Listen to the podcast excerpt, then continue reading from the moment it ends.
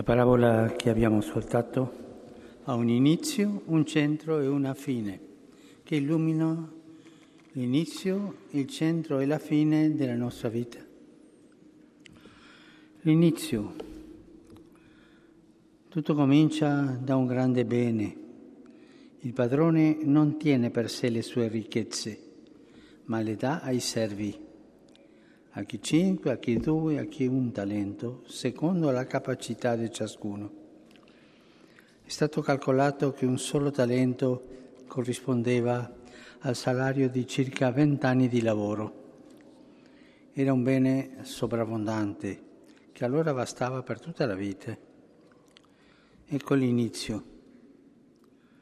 Anche per noi tutto è cominciato con la grazia di Dio tutto sempre comincia con la grazia, non con i nostri forzi, con la grazia. Di Dio che è Padre e ha messo nelle nostre mani tanto bene, affidando a ciascuno talenti diversi. Siamo portatori di una grande ricchezza che non dipende da quante cose abbiamo, ma da quello che siamo, dalla vita ricevuta, dal bene che c'è in noi dalla bellezza insopprimibile di cui Dio ci ha dotati, perché siamo a sua immagine. Ognuno di noi è prezioso ai suoi occhi. Ognuno di noi è unico, è insostituibile nella storia. Così ci guarda Dio, così, così ci sente Dio. Quanto è importante ricordare questo.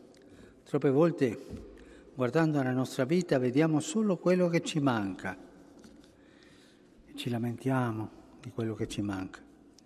Allora cediamo alla tentazione del magari.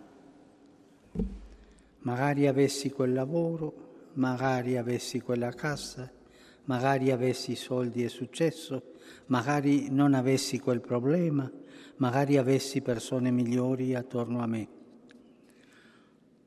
Ma l'illusione del magari ci impedisce di vedere il bene e ci fa dimenticare i talenti che abbiamo.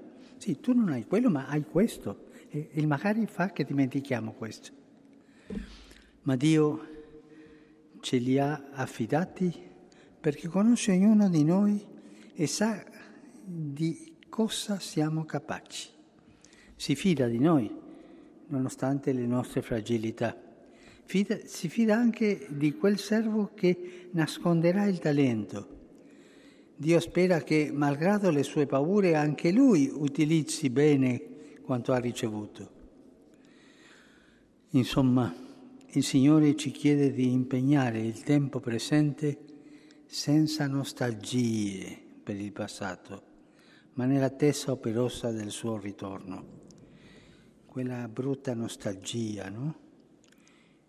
Che è come un umore giallo, un umore nero che avvelena l'anima e la fa guardare sempre indietro, sempre agli altri, ma mai alle proprie mani, alle possibilità di lavoro che il Signore ci ha dato, alle nostre condizioni, anche alle nostre povertà.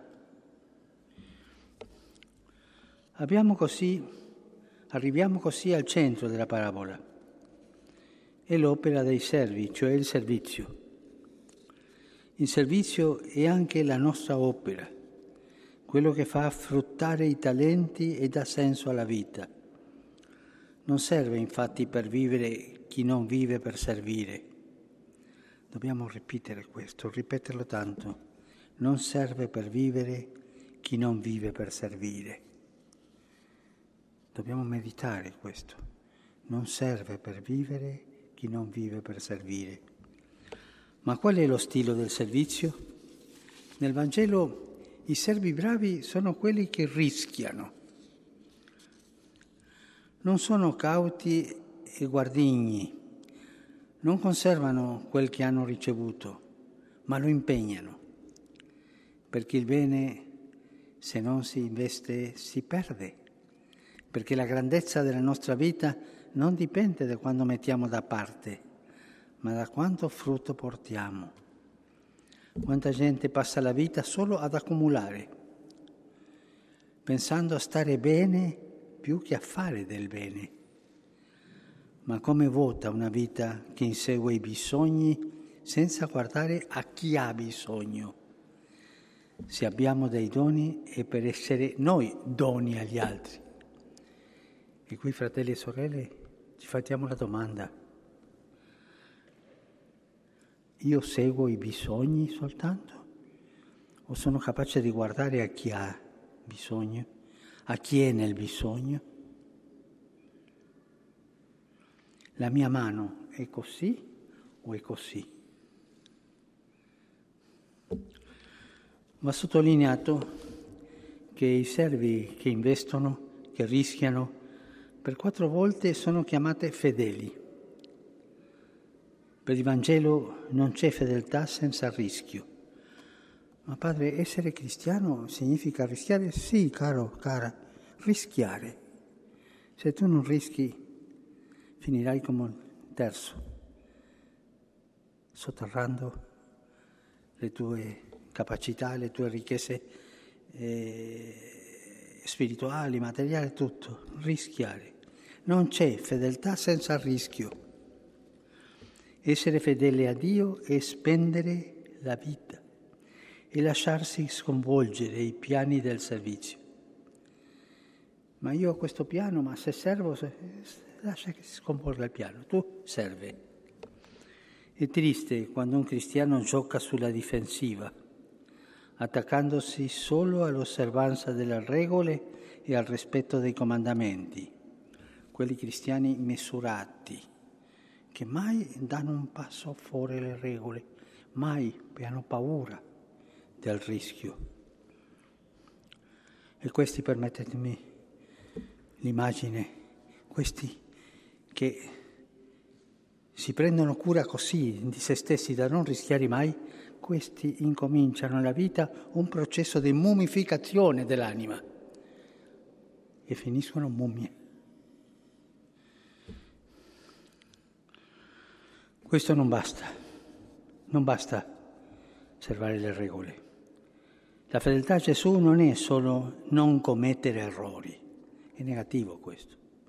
Così pensava il servo pigro della parabola privo di iniziativa e di creatività, si nasconde dietro un'inutile paura e seppellisce il talento ricevuto. Il padrone lo definisce addirittura malvagio, eppure non ha fatto nulla di male. Già, ma non ha fatto niente di bene.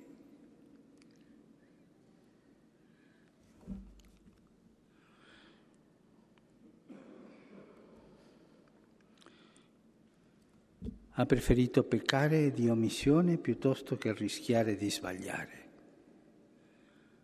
Non è stato fedele a Dio che ama spendersi e gli ha recato l'offesa peggiore, restituirle il dono ricevuto.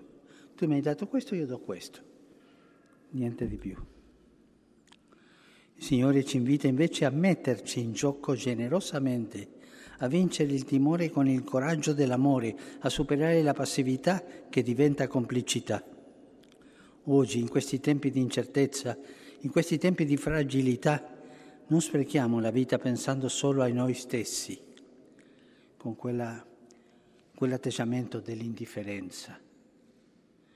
Non illudiamoci dicendo c'è pace e sicurezza.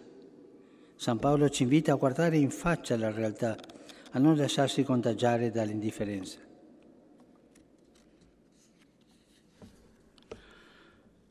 Come dunque servire secondo i desideri di Dio? Il padrone lo spiega al servo infedele.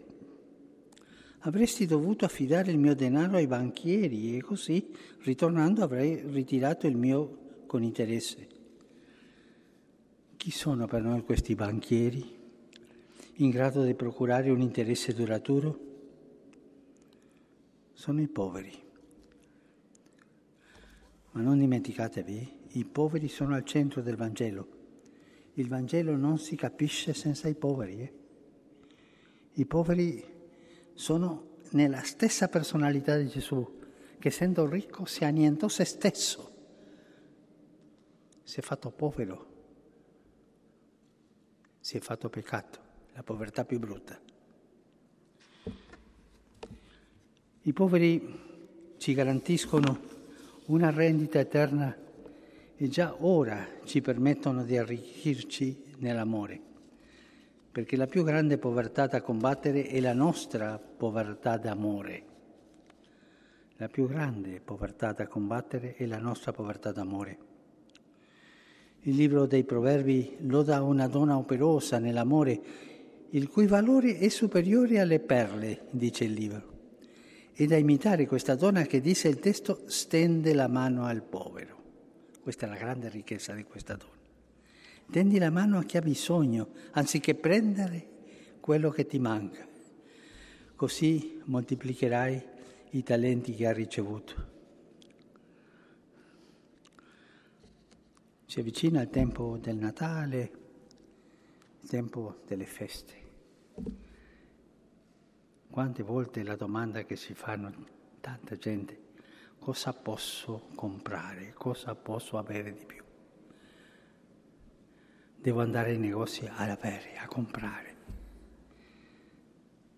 Diciamo l'altra parola, cosa posso dare agli altri per essere come Gesù, che si è dato se stesso e nacque proprio in quel presepio. Arriviamo così al finale della parabola. Ci sarà chi avrà in abbondanza e chi avrà sprecato la vita e resterà povero. Alla fine della vita, insomma, sarà svelata la realtà. Tramonterà la finzione del mondo, secondo cui il successo, il potere e il denaro danno senso all'esistenza, mentre l'amore, quello che abbiamo donato, emergerà come la vera ricchezza. Quello cadrà, invece l'amore emergerà. Un grande padre della Chiesa scriveva, così avviene nella vita, dopo che è sopraggiunta la morte ed è finito lo spettacolo, tutti si tolgono la maschera della ricchezza e della povertà e se ne vanno via da questo mondo. E sono giudicati solamente in base alle loro opere. Alcuni realmente ricchi, altri poveri. Se non vogliamo vivere poveramente, chiediamo la grazia di vedere Gesù nei poveri, di servire Gesù nei poveri. Vorrei ringraziare tanti servi fedeli di Dio che non fanno parlare di sé, ma vivono così, servendo. Penso ad esempio a Don Roberto Malgesini. Questo prete non faceva teorie, semplicemente vedeva Gesù nel povero e il senso della vita nel servire. Asciugava lacrime con mitezza in nome di Dio che consola. L'inizio della sua giornata era la preghiera per accogliere il dono di Dio. Il centro della giornata la carità per far fruttare l'amore ricevuto.